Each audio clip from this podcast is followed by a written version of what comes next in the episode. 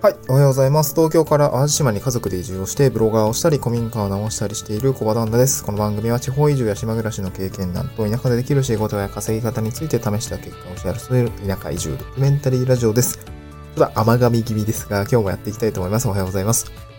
えー、淡路島はですね、えっ、と、朝から快晴で、まあ、鳥が今、チュンチュン言って、まあ、朝ですよ、ということをね、伝えてきてくれているんですけれども、今日はね、いい天気なので、まあ、しっかり作業日和ということで、作業していきたいなと思いますね。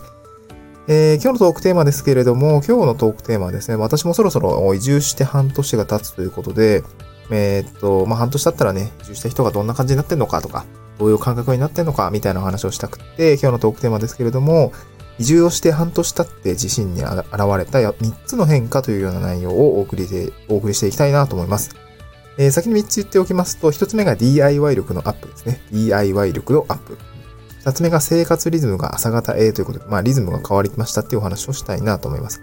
で最後三つ目はですね、まあちょっと、あの、象徴的な、抽象的なんですけど、幸福度ですね。幸福度が、まあ、まあ変化したよっていう感じですかね。まあ上がった下がったはちょっと置いといて、幸福度が変化しましたっていう感じですね。この話をしたいなと思います。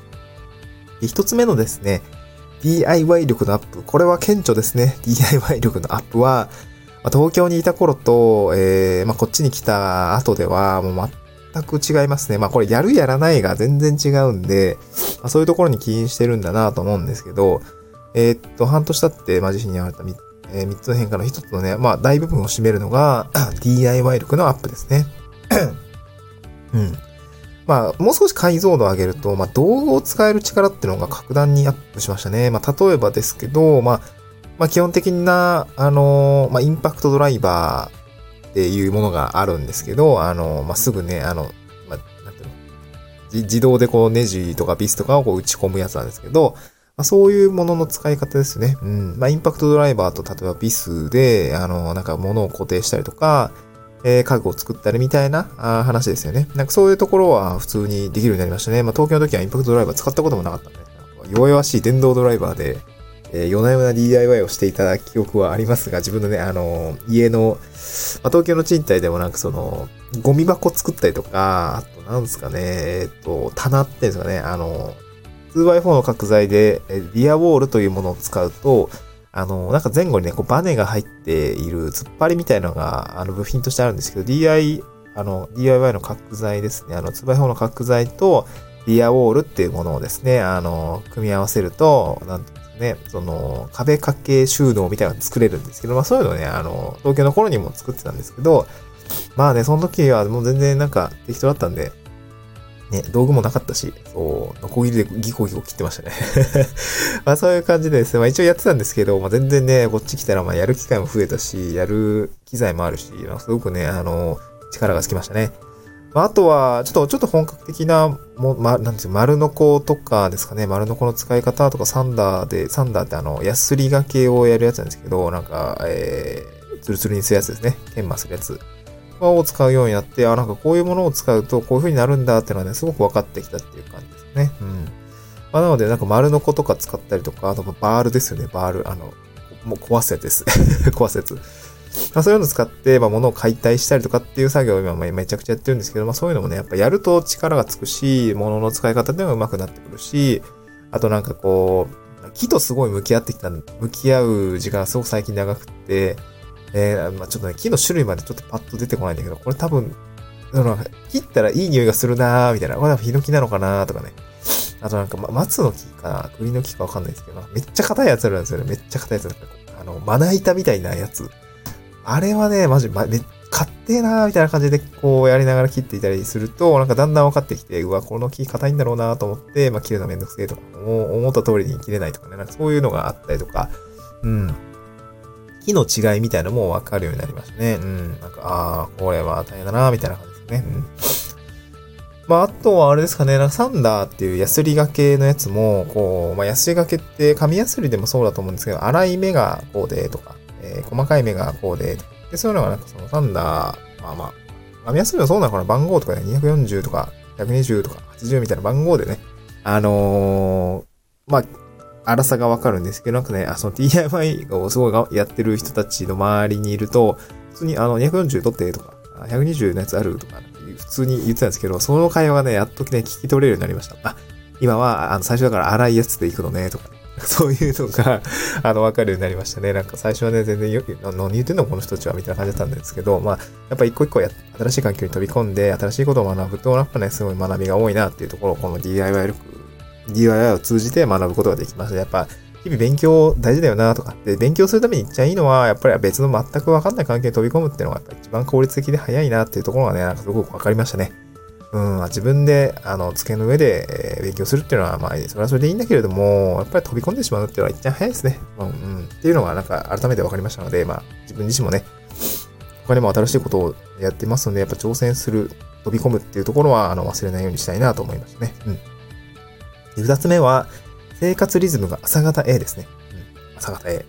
まあ、これ、まあ私が、まあ子供がですね、まあ二人になったっていうところもあるんですけど、まあそういうことを抜きにしても朝方になりましたね。まあ、というのもですね、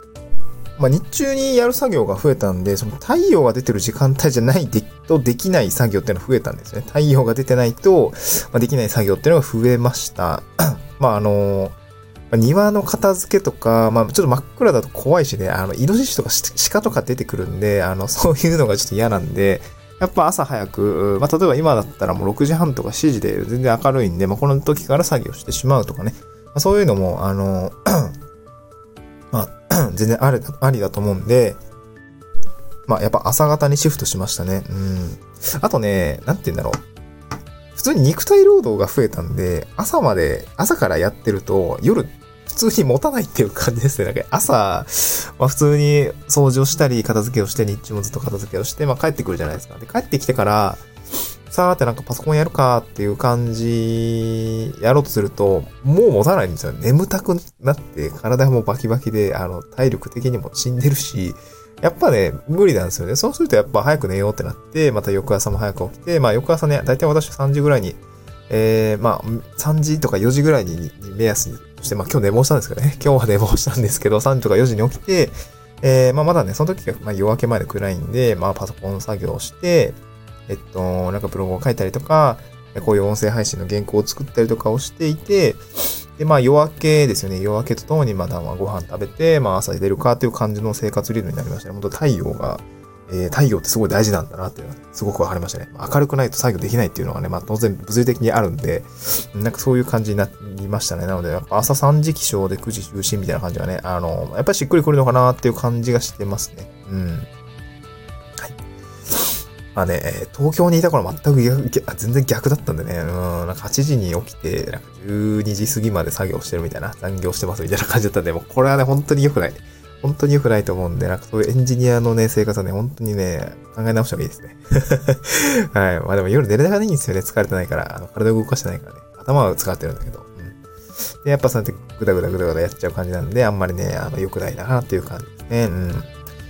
はい。移住前は夜はグダグダ、えー、移住後は夜はクタクタという感じですね。はい。えー、お後がよろしいようでという感じですけれども、次はですね、最後3つですね、幸福度の話をしたいなと思います。幸福度。うん。幸福度って、まあちょっと定義曖昧なんですけどね。うん、まあ皆さん幸福度今どうでしょうか？うん、まあ幸福度高いよって人もいれば、ああんまりかなっていう方もいるかなと思います。で、移住後に幸福度が上がったかというと、まあ上がりましたね。基本的には上がったと思います。まあ上がったと言いたいというところもあるんですけど、まあ人ってほら行動したものがね、正当化されるように思い込む性質もあったりとか、行動したりすることもあるんで、まあ一概にね、その、平等に、あの、客観視できているのかというと、まあ、どこだろうね、肉体労働増えたっていうところが、その幸福度的に、なんか私肉体労働嫌なんですって人は絶対これ幸福度上がってないし、爆下がりだと思います。めちゃくちゃ肉体労働してるんで。でも、まあ個人的にはその、ずっとその、IT 界隈にいて、もう本当にね、パソコンの前でずっとやってるとか、まあ一応ね、会議とかも多いんだけれども、あの、何か作るってなった時には、本当に画面の中の世界でし、こねくり回してるっていう感覚がね、なんかやっぱ7年エンジニアをやってると、そう、なんていうんですかね、そういうのが嫌になったっていうんですかね、やっぱ、うん、なんかそういうのに向き合う時間が長すぎて、ちょっと嫌になったんですよね。やっぱ飛び出して、やっぱ家で DIY をしたりとか、ものづくりになんかこう、気持ちが傾いてきたっていう感覚がやっぱり移住する前からあったんですよね。移住した後どうなったかっていうと、本当にね、えー、来て早々ね、じゃあ、あの、この DIY ちょっと手伝ってくれるって感じで紹介してあるた場所に飛び込んで、カフェの、あの、廃業があったんで、でそこで椅子を作ったりとか、屋根、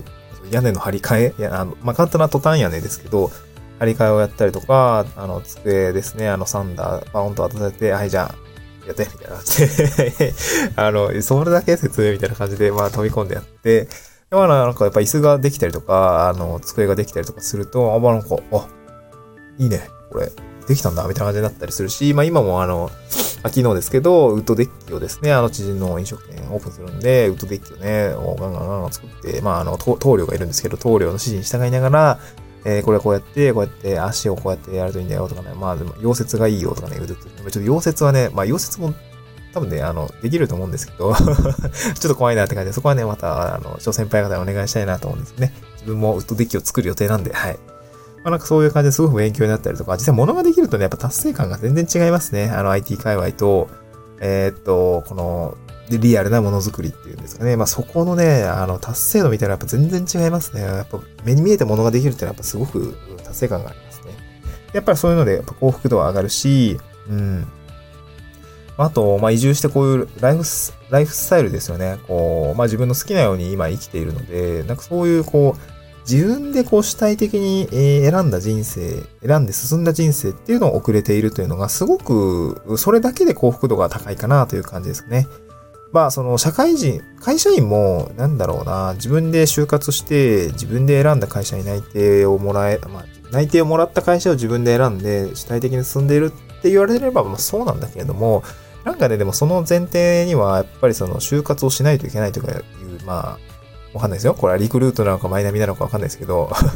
そういう枠組み、スキームの中で動いた結果であって、えー、まあ会社にやりたくてやってたかっていうとなんか多分そういうわけでもなかったんだと思うんですよね。うん。ま、当時は全然、いや、もう内定取れないとやばい。えー、就職しないとやばいみたいな感じだったとは思うんですけど、まあ実際働いてみたら別に働、まあ、働き、そんな働かなくてもいいよなっていうような感覚になったりとかってやっぱり変化はあったし、やっぱ変化のこのタイミングで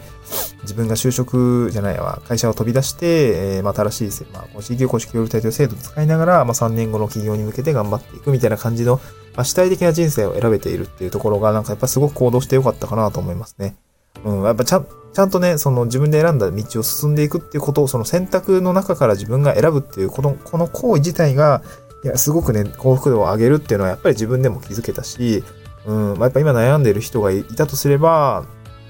ちょっとでいいから飛び出してみたらっていう話をすごくするようにしていますね。特に、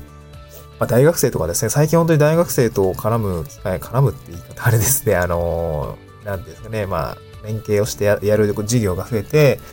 あのー、12月なんですけど、ままさにあの講義を開くことになったんですね。30分ぐらいお時間をいただいて、